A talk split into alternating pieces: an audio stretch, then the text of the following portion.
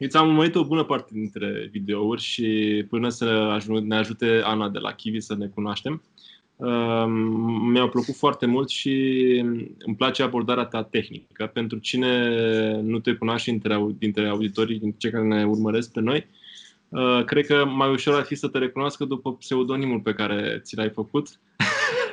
Așa e. Și anume căruța cu bani și acea, acel logo, știi, cu căruța plină de aur. Uh, mie îmi place foarte tare. Știu că pentru mulți oameni este greu de digerat pentru că uh, vorbind foarte tehnic și foarte pe cifre, oamenilor le plac mai mult poveștile decât cifrele. Exact. Eu mă bucur enorm că tu ai luat inițiativa să faci treaba asta, să fii foarte atent la statistici și la cifre și la indicatori, pentru că este nevoie de mai multă claritate, ca pe, uh, niște cifre pe care să te poți baza atunci când vorbești, nu doar pe povești.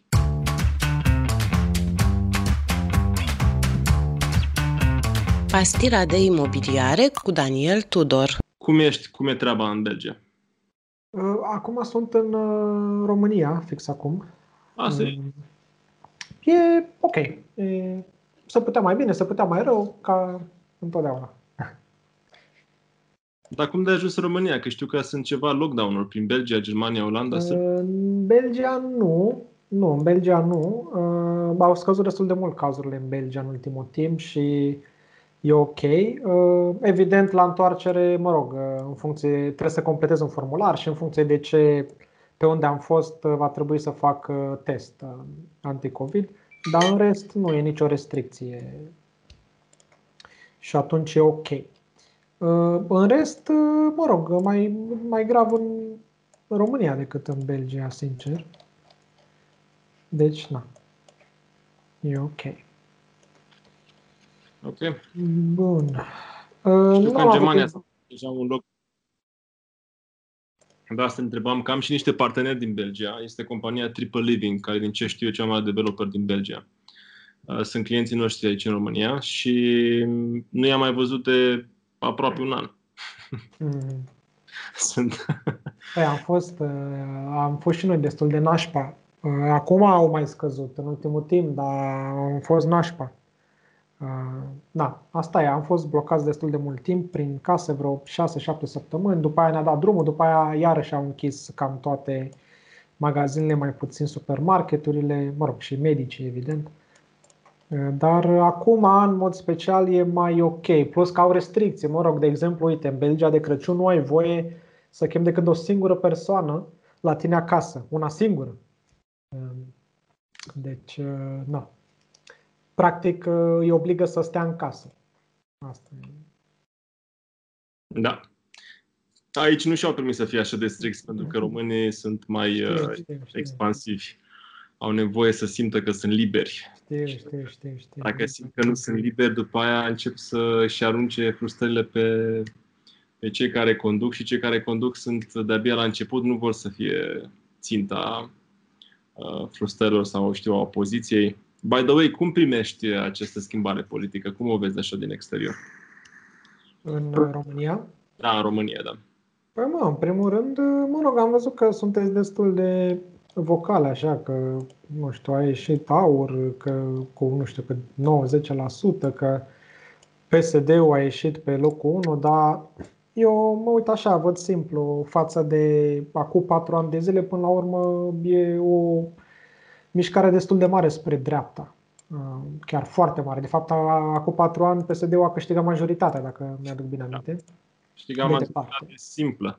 Dar am mai luat și pe cei de la UDMR și de da, alte. mă rog, dar oricum. Ideea e că aveau atunci toată România, practic.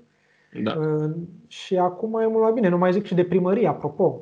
Și primăriile le-au, le-au avut. Deci aveau avut totul. Dar acum, mă rog, că n-a ieșit poate ideal uh, să fie mai mult, uh, dreapta mai mult, PNL, USR, habar n-am. Dar, um, nu știu, eu zic că merge spre bine, sincer.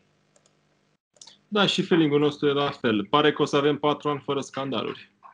Ceea ce... Bă, asta nu știu, dar oricum probabil mai bine. Acum știi care s-ar putea să fie nașpa. Acum a fost și în, nu știu mai țin minte, în 2000, 2008, 2009, nu mai simt de când au fost alegeri. 2008, nu? Că din 4 în 4 ani. Uh, când a ieșit, uh, când era bătaia dintre Năstase și Băsescu sau ceva de genul ăsta uh, și a câștigat practic cum se, PDL-ul, cred că se chema atunci, tot dreapta, numai că au nimerit foarte prost. Era Boc, mi se pare, prim-ministru și a nimerit foarte prost, adică fix pe crize. Și normal că i-a spart, adică i-a terminat. După aia nu au mai fost votați, evident, și când au tăiat din salarii, știi, cine știe ce au făcut, dar au avut ghinion, asta e culmea, știi? Și acum să n-aibă ăștia la fel ghinion, știi? Să vină ăștia la guvernare, partea de dreapta și la anul cine știe ce criză vine și îi mătură din nou. Nu mai alege nici dracu timp de 8 ani de zile. Iar treaba asta, o să zic, băi, nu se poate așa da. ceva. M-am uitat pe lista de miniștri și sunt foarte happy cu ei. Adică am, um, am văzut niște nume cu uh, experiență, cu studii, cu experiență privată, ceea ce mă bucură trebuie. De toate părțile, inclusiv la, la PNL și la UDMR, nu numai, numai la USR Plus, care oricum au fost foarte clar de la bun început că o să pună super profesioniști în diverse funcții. Știi? Uh, și m-a bucurat. Mi se pare că e... Mă simt cum am simțit în anul ăla cu Dacian Cioloș, prim-ministru a fost un an foarte bun pentru antreprenorii din România. A fost un an în care ne-a simțit foarte bine. Exact, un an, exact, un an, exact. Un an care, băi, deci toată lumea vorbea numai despre creștere, inspirație, împreună, tot felul de mișcări, inclusiv responsabile, mișcări uh, astea cu în sprijinul comunității. A fost un an de vis și acum mi se pare că trăim din nou și sper să fie patru, să nu sper să, sper să nu. Așa pare acum. Dacă sunt aliniați și nu se ceartă, poate să fie o coaliție solidă și corectă. Mm-hmm. Poate să fie o coaliție solidă și corectă. Anyway, back to imobiliare. Ce faci în România? Doar în vacanță sau te uiți și de investiții?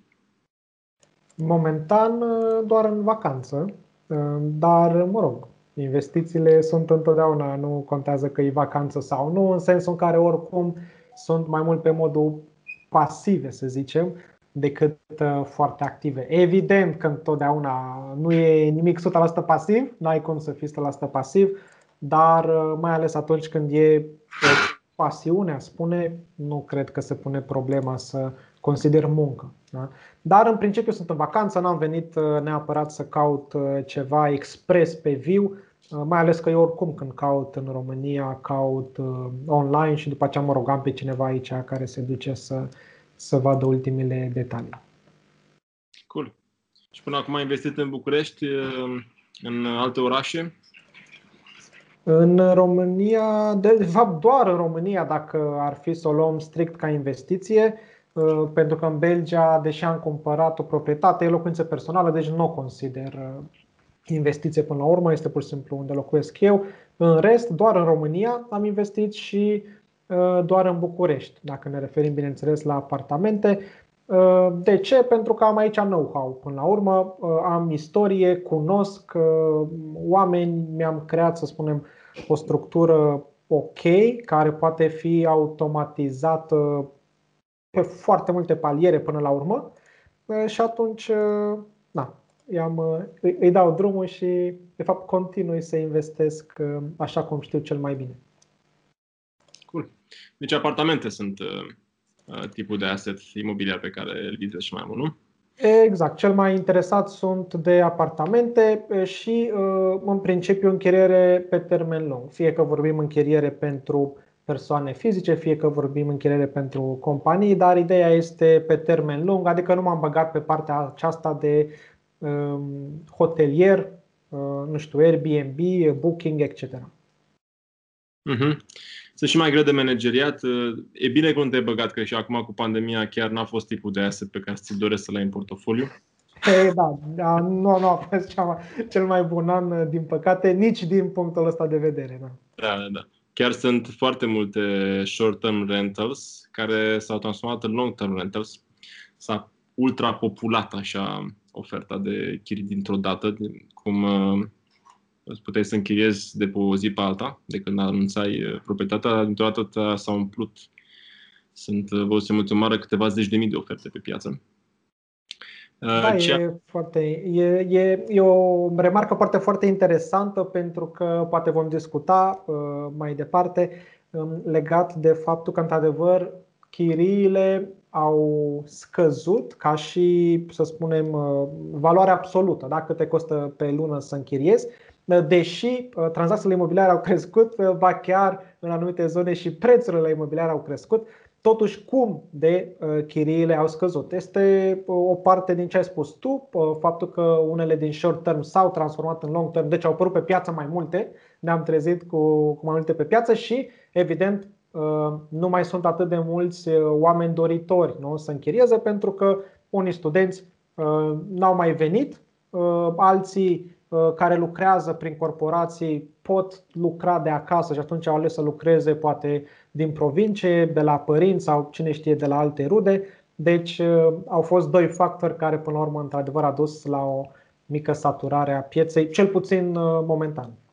Da, pare să fie pe termen scurt. Pe de altă parte, noi ocupându-ne cu partea de sales de, pe proiecte rezidențiale de anvergură, am văzut partea pozitivă a situației. Pentru că piața rezidențială de vânzare a crescut, a crescut numărul de tranzacții, a crescut prețurile în anumite zone, exact zonele pe care noi suntem activi.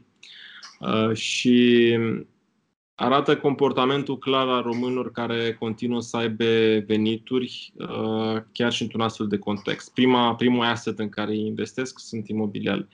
E contrar a ceea ce se întâmplă în majoritatea țărilor dezvoltate din vest, unde acolo o clasă bună de asset-uri care este pe listă, pe priority list, este, sunt piețele financiare. În România nu cred că bursa intră nici măcar pe locul 2. Imobiliarele, în schimb, ocupă uh, mentalul colectiv o bună bucată de, de perspectivă, o bună bucată de, de viziune în momentul în care începi să investești. Și partea faină este că, mă rog, cât poți să spui de faină, este că pandemia um, cumva n-a tăiat din cei care erau eligibili să-și cumpere proprietăți și cumva din, tot din cei care nu erau eligibili. Adică piața imobiliară pe zona rezidențială de locuințe nu a fost neapărat afectată în București și în România. Pentru da. că înainte erau și după. Uh, aici, da, sunt mai multe aspecte. Evident, uh, în noi ca români, până la urmă, suntem foarte uh, atrași de investiții imobiliare și numai de investiții, și pur și simplu ca locuință, pentru că aici poate lumea trebuie să înțeleagă un activ imobiliar și în special dacă ne uităm la locuințe. Da? Cumpărăm un apartament ca să locuim sau să-l închiriem, nu contează are o componentă în primul rând de necesitate. Adică foarte multe persoane cumpără pentru a locui acolo, nu neapărat pentru a investi. Pe de altă parte, avem și investitorii. Deci, cu alte cuvinte, avem două zone care se bat pe același activ. Dacă ne uităm la o companie listată la bursă, în general aceea nu e o necesitate, și atunci pe ea se bat doar investitorii. Da? Aici e o caracteristică foarte interesantă care trebuie ținută cont, mai ales în contextul în care încercăm să ne dăm seama ce se întâmplă cu imobiliarele pe termen lung. Uh, acum, legat de tranzacții, într-adevăr, au crescut. Uh, este foarte interesant, de exemplu, 2019 versus 2020. Evident, până în noiembrie, că nu avem încă datele pentru decembrie, dar le avem pe, pe noiembrie, Uh, au crescut uh, tranzacțiile pe toată România cu 7%, ceea ce poate e contraintuitiv ținând cont de ce an uh, am avut, dar așa cum ai spus tu, de fapt nu e. Ba mai mult decât atât, sunt anumite orașe care au crescut foarte mult. Dacă ne uităm la București, avem 12% mai multe tranzacții făcute 2020 față de 2019.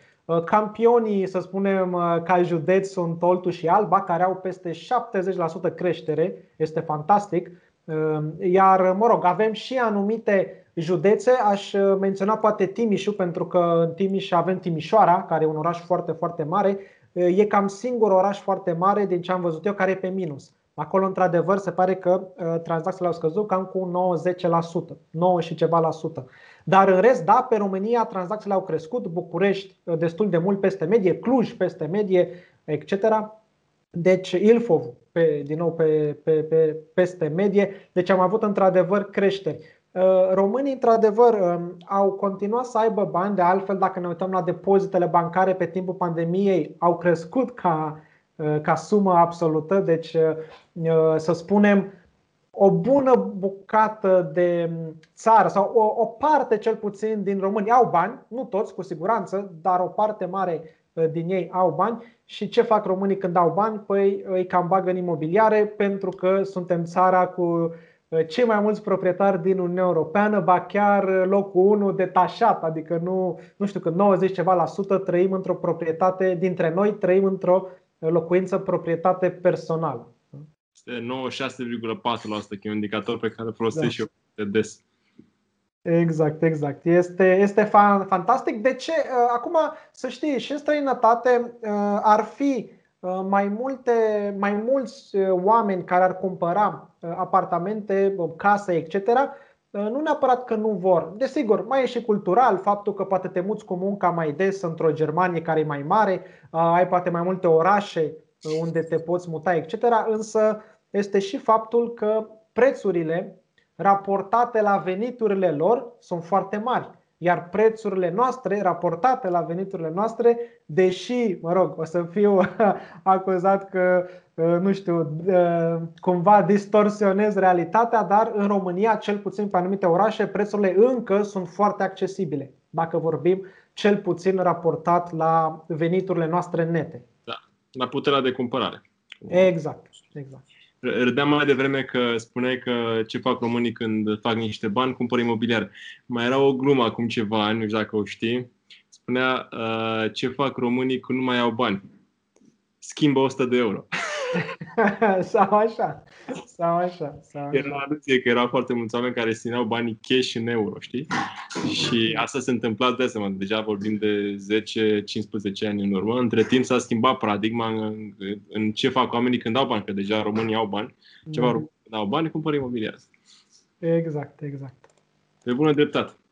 Eu ți-am urmărit o bună parte dintre videouri și până să ne ajute Ana de la Kiwi să ne cunoaștem, mi-au plăcut foarte mult și îmi place abordarea ta tehnică. Pentru cine nu te cunoaște dintre, dintre auditorii, dintre cei care ne urmăresc pe noi, uh, cred că mai ușor ar fi să te recunoască după pseudonimul pe care ți l-ai făcut. Așa e. Așa nume căruța cu bani și acea, acel logo, știi, cu căruța plină de aur. Uh, Uh, mie îmi place foarte tare. Știu că pentru mulți oameni este greu de digerat pentru că uh, vorbind foarte tehnic și foarte pe cifre, oamenilor le plac mai mult poveștile decât cifrele. Exact. Eu mă bucur enorm că tu ai luat inițiativa să faci treaba asta, să fii foarte atent la statistici și la cifre și la indicatori, pentru că este nevoie de mai multă claritate, ca pe, uh, niște cifre pe care să te poți baza atunci când vorbești, nu doar pe povești. Ce așteptare ai tu mai departe? În ceea ce privește economia României, a Europei și a lumii. Pentru că având, atât, având acces la atât de multe cifre, putea să dai o, o opinie pertinentă. Aici este evident complicat de nimerit exact ce se va întâmpla dintr-un singur motiv până la urmă, sau aș pune chiar două, unul poate nu e atât de evident, dar unul este evident, faptul că statele uh, au fost dispuse acum cel puțin uh, de când a apărut uh, pandemia și vor fi încă dispuse probabil șase luni de acum încolo să ajute companiile, să ajute oamenii să treacă cu bine peste această perioadă mai complicată economic, da? lăsând la o parte toate aspectele medicale. Da? Și atunci, dacă ai rămas, să spunem, într-un șomaj, ai patronul probabil firmei a putut să te bage în șomaj tehnic, statul ajută atât compania cât și angajatul, etc.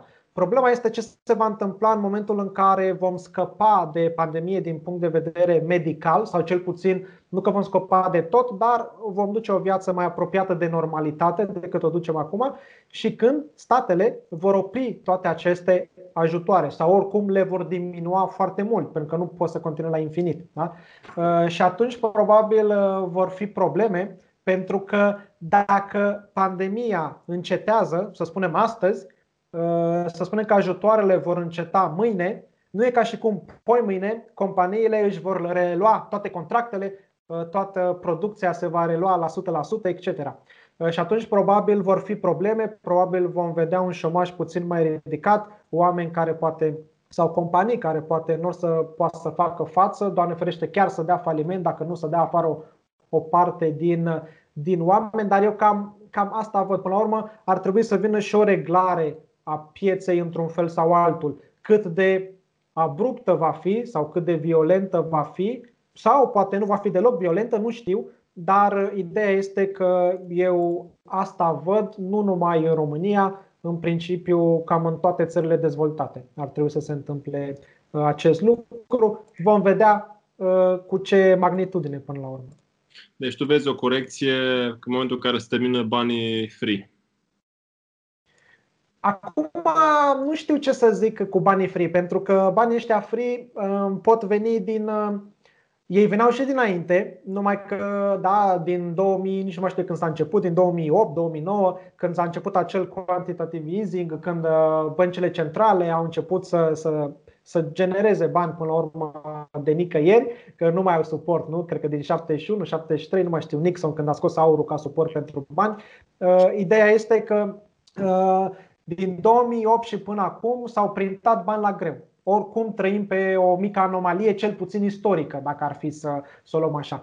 Uh, acum, problema este că numai anul ăsta, datorită pandemiei, uh, dacă luăm cele mai mari bănci centrale din lume, Banca Angliei, uh, Fedul american, european și Japonia, da, cele mai mari patru din lume, au printat istoric cel mai mult din toată istoria lor. Da? Bani, nici nu mai știu câte trilioane au, au printat, dar am, am uitat. Uh, și vor continua probabil să o facă pentru că nu, nu văd altă soluție, însă adițional acum au mai venit cu tot felul de ajutoare pentru companii, respectiv pentru oameni, care acestea din urmă se vor opri la un moment dat și la un moment dat curând. Și atunci va fi, va fi o problemă. Al doilea lucru pe care l-am observat eu, mai ales pentru că eu lucrez în uh, partea asta de private banking, mă rog, wealth management, Ehm, în Luxemburg, dar mă rog, la nivel mondial, eu sunt localizat în Luxemburg, dar lucrez cu clienți de peste tot, mă rog, din Europa și Asia în principiu și Australia, dar uh, ideea este că văd o mare parte din bani care se mută pe investiții de tipul ESG-uri se cheamă. Ce înseamnă asta? Înseamnă că se mută foarte mulți bani de pe companii tradiționale spre companii care sunt văzute ca prietenoase cu mediul, uh, social, etc. Uh, și de aici s-ar putea să rezulte poate o mică, un mic shift, cel puțin pe piața bursieră. Da, am simțit și noi treaba asta. Știi, când a apărut atunci uh, BlackRock cu marea, marele anunț că we need to turn green. Exact. În momentul ăsta m-a prins cu niște acțiuni în România pe Petrom și pe Compet, pe care azi n-am putut să scap. Mi se pare că Petru m-am apucat să le vând într-un punct, că compet însă sunt pe gaură tare uh, și mai sunt și cei de la Transgaz uh, și eu intenționez să scap de toate și să mă mut uh, cât mai tare. Până acum am investit uh, separat de, de imobiliare doar pe bursa din România. În momentul în care ieșim, uh, în momentul în care uh, reiau focusul și pe zona bursieră, o să mă uit către bursă din afară, către zona green, că e clar că este un loc acolo de creștere. Uh-huh. Mare. Dar întorcându-mă um, la imobiliare, ai spus uh, și, și eu știu foarte bine, noi am și vorbit treaba asta uh, în trecut, că sunt zone din piața imobiliară din București și din România care, contra așteptărilor, au crescut în acest an. În special zona de upper medium, cum noi, și, și, uh-huh. zona, și, și affordable quality. Adică zona care, exact, de care spuneam că nu a fost lovit de, de criză zona care, în care oamenii erau eligibili și au fost și după că nu și-au pierdut jobul. Ok, bun, poate în loc de 3500 de euro ca IT, ai ajuns să câștigi 3000. Dar încă îți permiți un apartament foarte bun în, uh, într-un oraș mare din România, fără nicio problemă. Așa aveam de, um, de fan să ne spui cât costă un, un uh, metru pătrat în zona, într-o zona așa semicentrală în Bruxelles, ca să o comparăm cu cât este în București. În, da, în Bruxelles, hai să zic o zonă tot așa mai upper middle, nu chiar mediu. De, de fapt, hai să spun și mai simplu, preț mediu în Bruxelles este cam 3300 de euro pe metru pătrat, iar dacă mergem pe upper middle, merge spre 4000-5000. 5000 este deja o zonă mai spre premium. Deci pe acolo hai să spunem 4000 de euro pe metru pătrat. Uh, acum, în mod evident, uh, în Bruxelles uh, sau în Belgia, în general, până la urmă, salariul mediu cred că e undeva pe la 1600, 1600 de euro, ceva de genul ăsta. Deci să spunem că ar fi un, un salariu mai mare, dar ce înseamnă mai mare? Pentru că în România cât este salariul mediu pe București, de exemplu, ca să nu luăm pe România general, pe București cred că e vreo 800 de euro, 800-900 de euro, nu mai știu cât e exact net. Da? Ceea ce înseamnă practic că să spunem, ok, salariul mediu net în Belgia ar fi de două ori mai mare față de București sau Bruxelles față de București, dar dacă ne uităm la prețurile imobiliare, în mod evident, sunt mult mai mari decât de două ori. Da? Ceea ce înseamnă că, de fapt, un belgian poate mult mai greu să cumpere un apartament decât un român. Probabil că de asta stau și mai mult în chirie. Uh, e un motiv. E un motiv. Acum, uh, Belgia este foarte ciudată ca țară, e un pic uh, ca România. Sunt foarte, foarte obsedați de a avea proprietatea personală și au ajuns să se îndatoreze foarte mult pentru simplu fapt de a avea o locuință personală cât mai repede.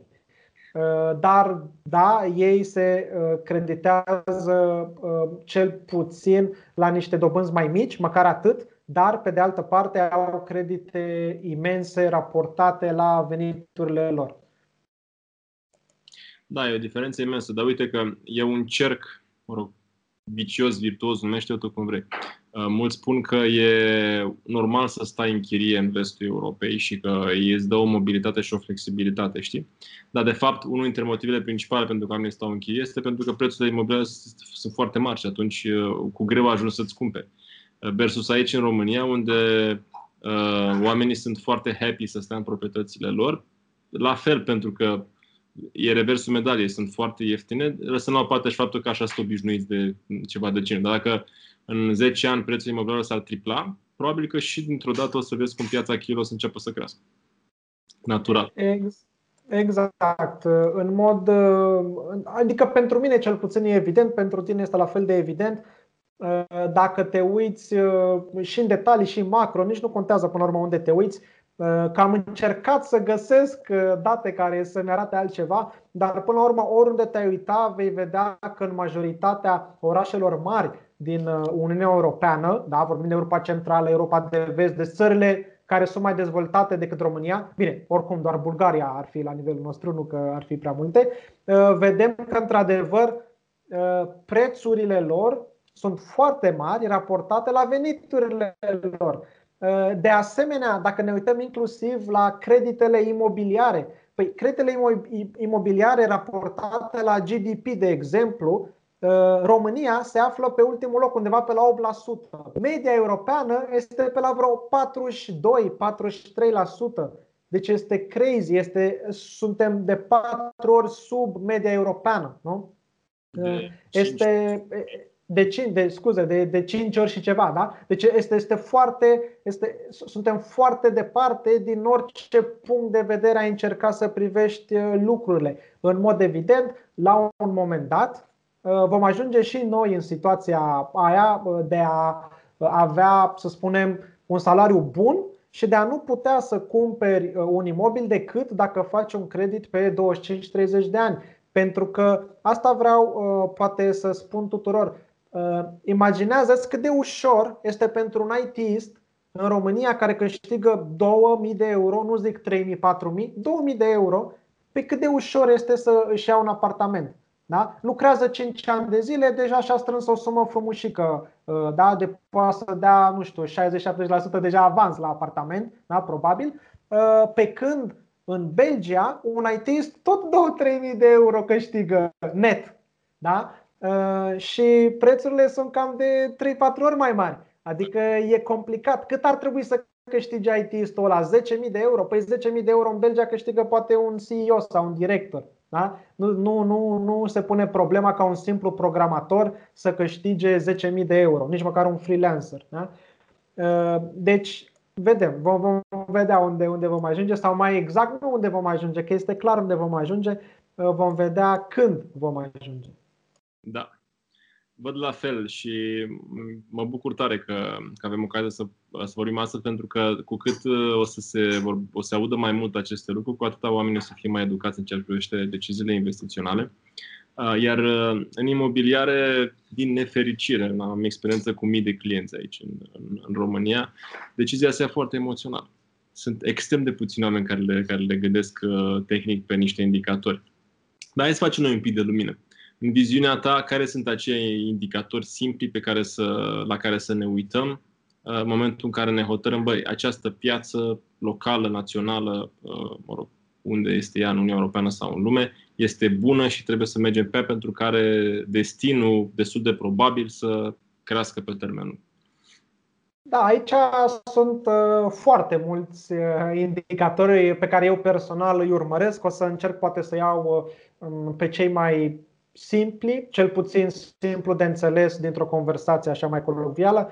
Uh, ideea, uh, bun, cel mai simplu este clar, uh, te uiți la evoluția preț pe metru pătrat versus salarii. Da? Știm foarte bine că în 2008 nu, a fost maximum um, înainte de criza, de ultima mare criză să, să spunem, după care din 2008 până în 2014-2015 au scăzut prețurile la imobiliare, după care au început să crească din nou până astăzi. Uh, acum, dacă ne uităm la evoluția prețului metru pătrat 2008-2020,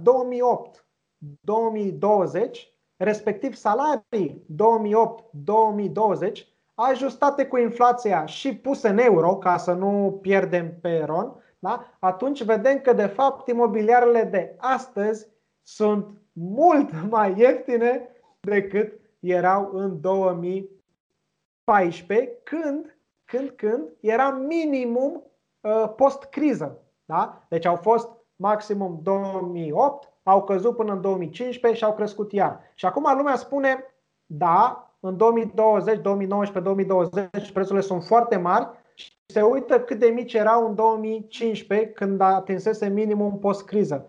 Păi da, dar dacă raportăm la, și la cât a crescut puterea de cumpărare, de fapt sunt mai accesibile decât erau în 2015.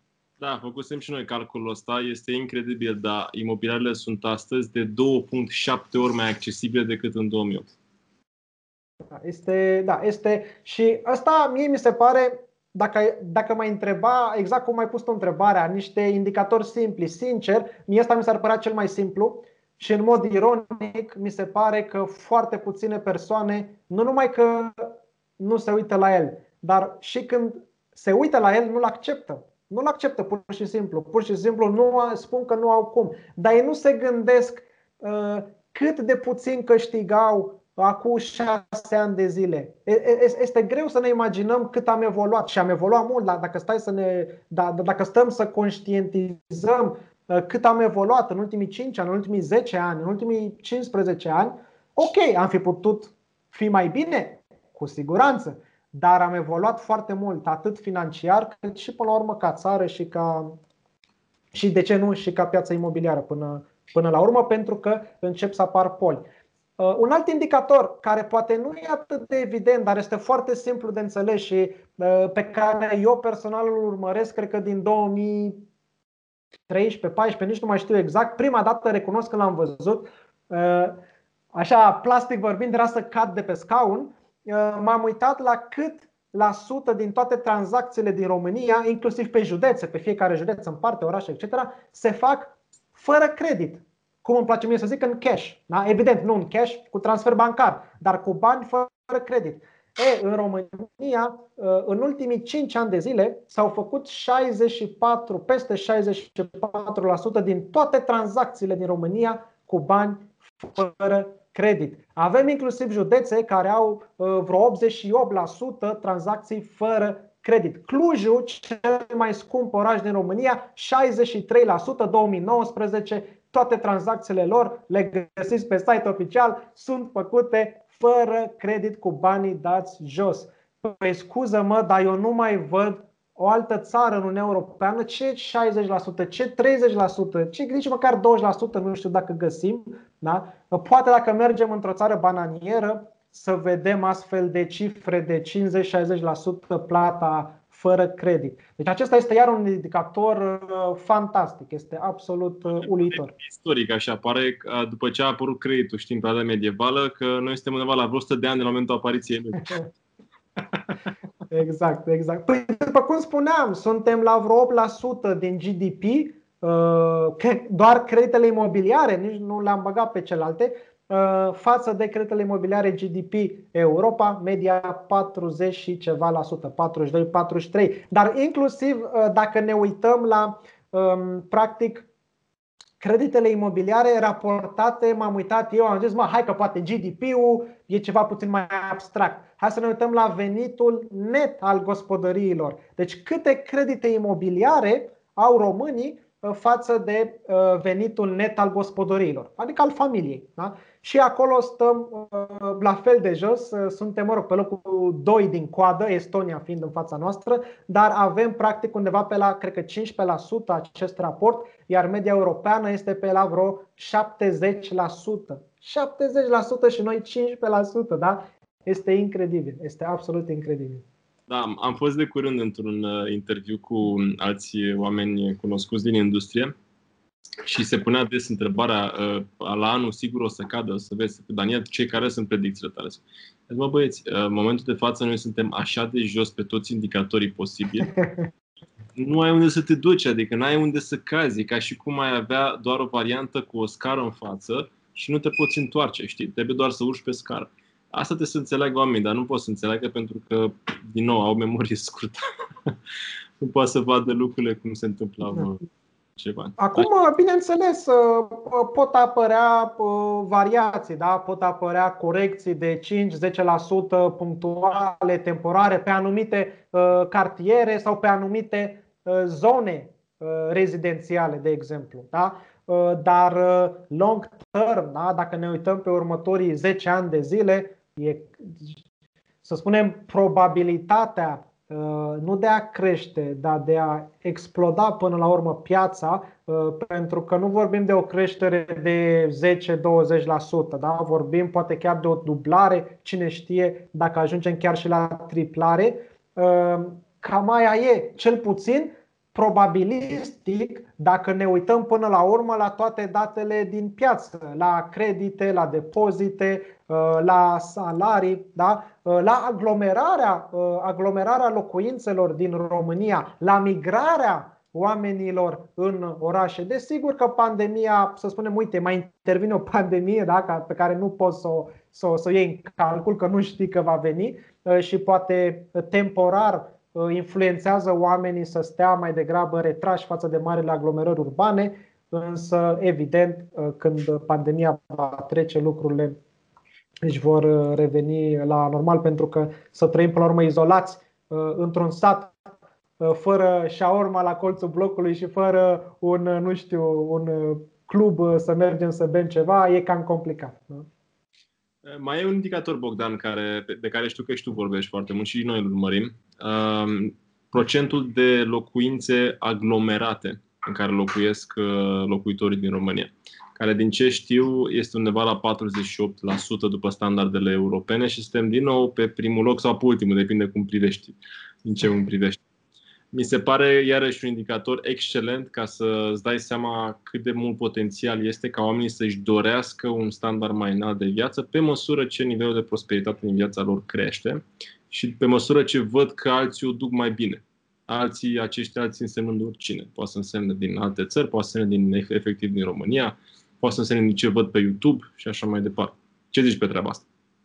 Exact, este, un, este Eurostatul care datează acest, acest indicator și îl face la nivel de toate țările din Uniunea Europeană. Uite, chiar acum, în timp ce vorbeai tu, încercam să-mi caut, pentru că eu le am, mă rog, puse pe mai multe fișiere toate, toate aceste date. Nu am reușit până când să termin tu să găsesc exact datele, să ți le dau pe cele mai cele mai noi, însă, într-adevăr, din ce mi-aduc aminte, eram pe ultimul loc, sau mă rog, pe primul loc ca și aglomerare, da? Uh, ceea ce e clar, ce pot să mai spun? Avem uh, nu numai faptul că avem locuințe mici, că am putea spune, da domne, dar avem locuințe mici și de-aia iese puțin indicatorul uh, stâlcit. Nu, nu e numai de asta, este și faptul că mulți tineri stau împreună cu familia, fie că vorbim de părinți sau frasurori sau cine mai e pe, pe acolo sau uh, studenți care au terminat uh, și s-au angajat, dar încă au rămas cumva împreună Uh, fiind, să spunem, la început de carieră, etc.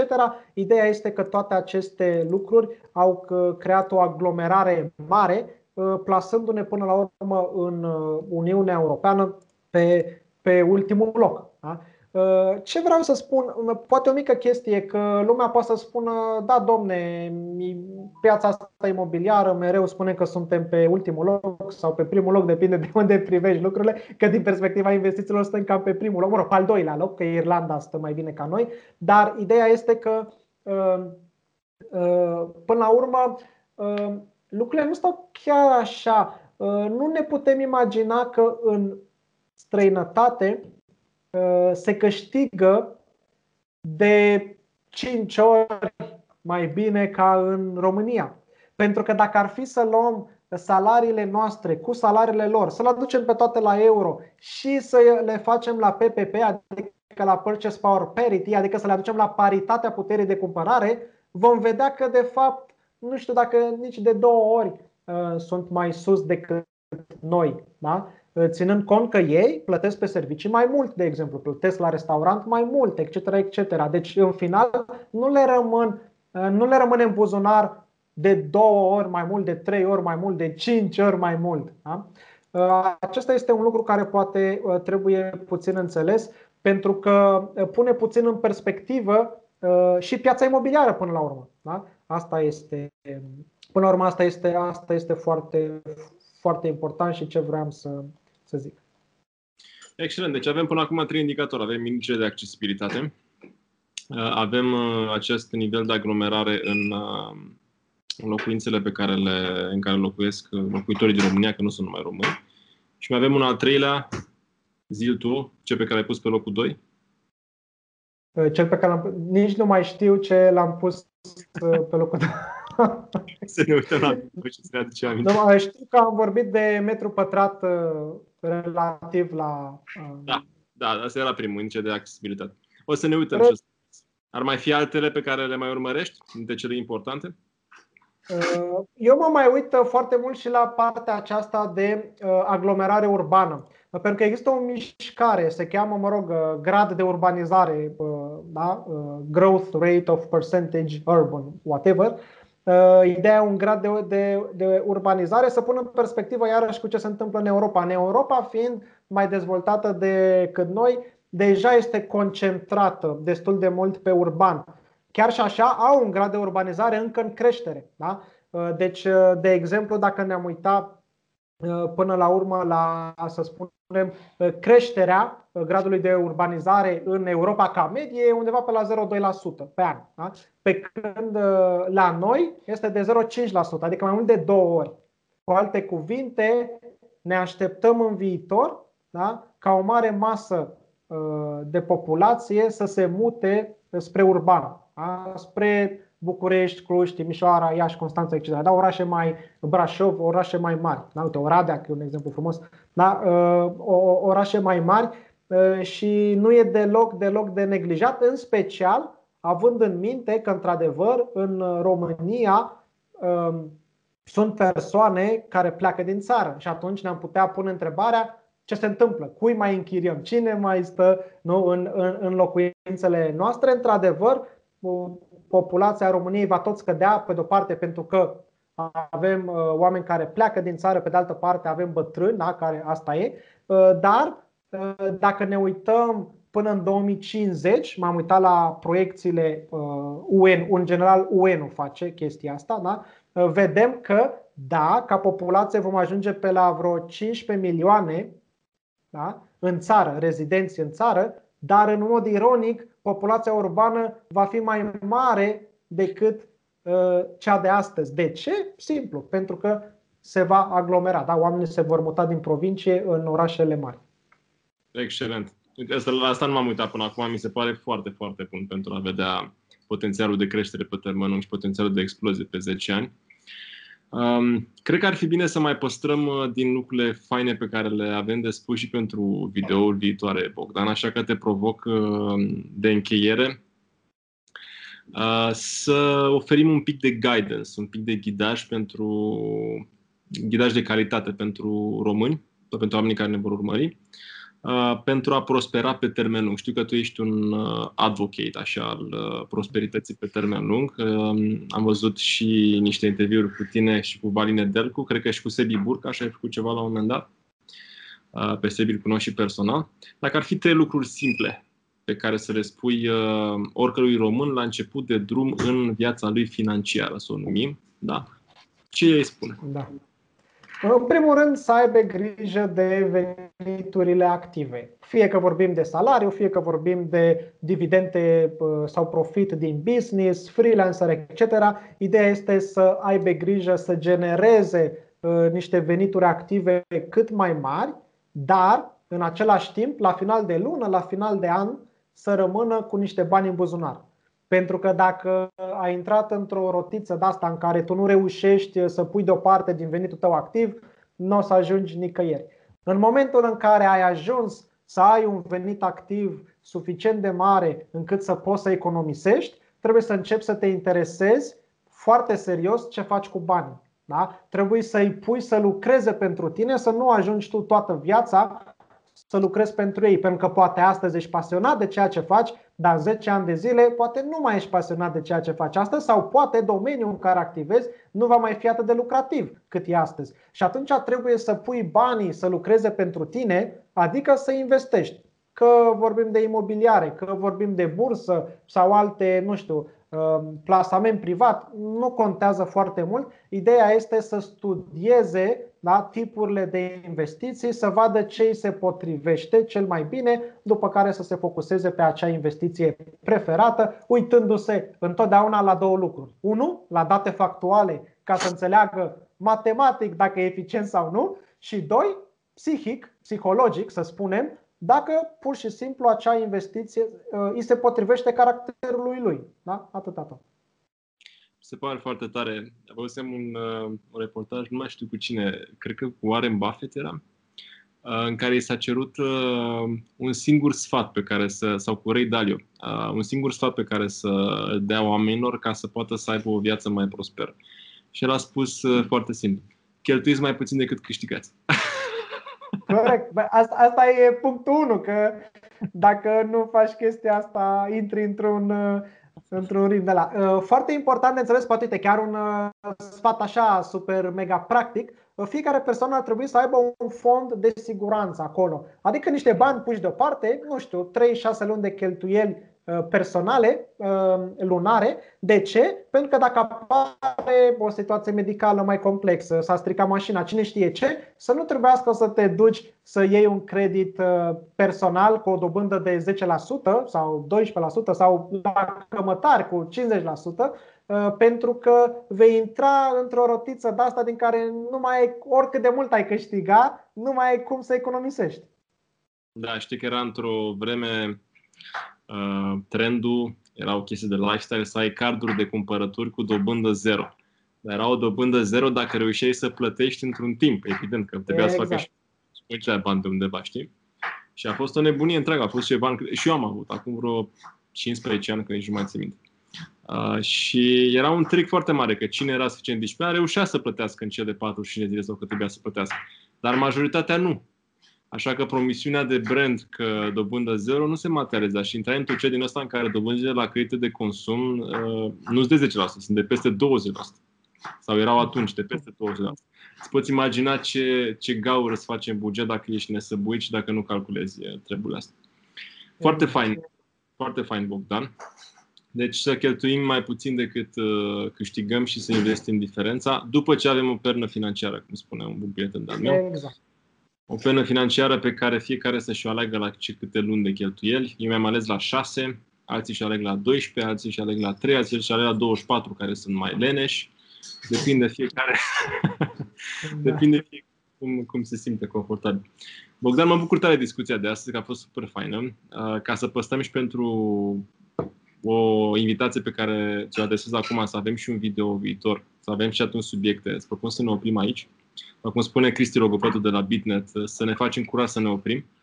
Uh, și chiar, chiar m-aș bucura să ne reauzim la începutul anului viitor sau în primele luni de anul viitor să vedem ce altceva putem să mai, uh, să mai povestim. Sunt sigur că mai găsim și alte subiecte.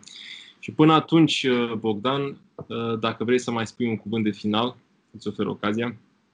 În primul rând, mulțumesc pentru invitație. În al doilea rând, desigur, abia aștept să mai vorbim. Eu pot să vorbesc despre imobiliare săptămâni întregi non-stop, nicio problemă. Și ce să zic, sărbători fericite și aveți grijă să ieșiți în fiecare an pe plus cu niște bani din investiții, nu din economii, din investiții. Super fain. La fel zic și eu, sărbători fericite și atenție la viața financiară prosperă a fiecăruia dintre noi. Și să ne revedem la anul cu discuții frumoase legate de investiții prospere și de ce nu cu ceva oportunități pe care să le studiem. Uite, am putea chiar să facem și niște studii de caz, să luăm niște oportunități și să ne uităm cât ar putea să fie, uh, cât ar fi rentabilitatea lor și dacă ar fi oportunități bune sau nu pe care să le luăm. Chiar putem să ne jucăm cu treaba asta și putem să luăm așa de, de fan unul din uh, România și unul din Belgia. Să vedem. Da, exact. exact. Deja, deja intuiesc care o să fie rezultatul. exact, exact. Dar hai să o lăsăm pentru atunci. Bogdan, mersi mult că ai acceptat invitația și hai să rămânem aproape. Mi-a plăcut foarte mult discuția. Și da, dacă puteți și România, sărbători fericite, liniștite, pentru că România are acest avantaj să fie o țară liniștită de sărbători și să ne vedem cu bine nou an. Mersi încă o dată pentru invitație. Ceau, ceau, sărbători fericite! Toate bune. Ceau, ceau! Ciao!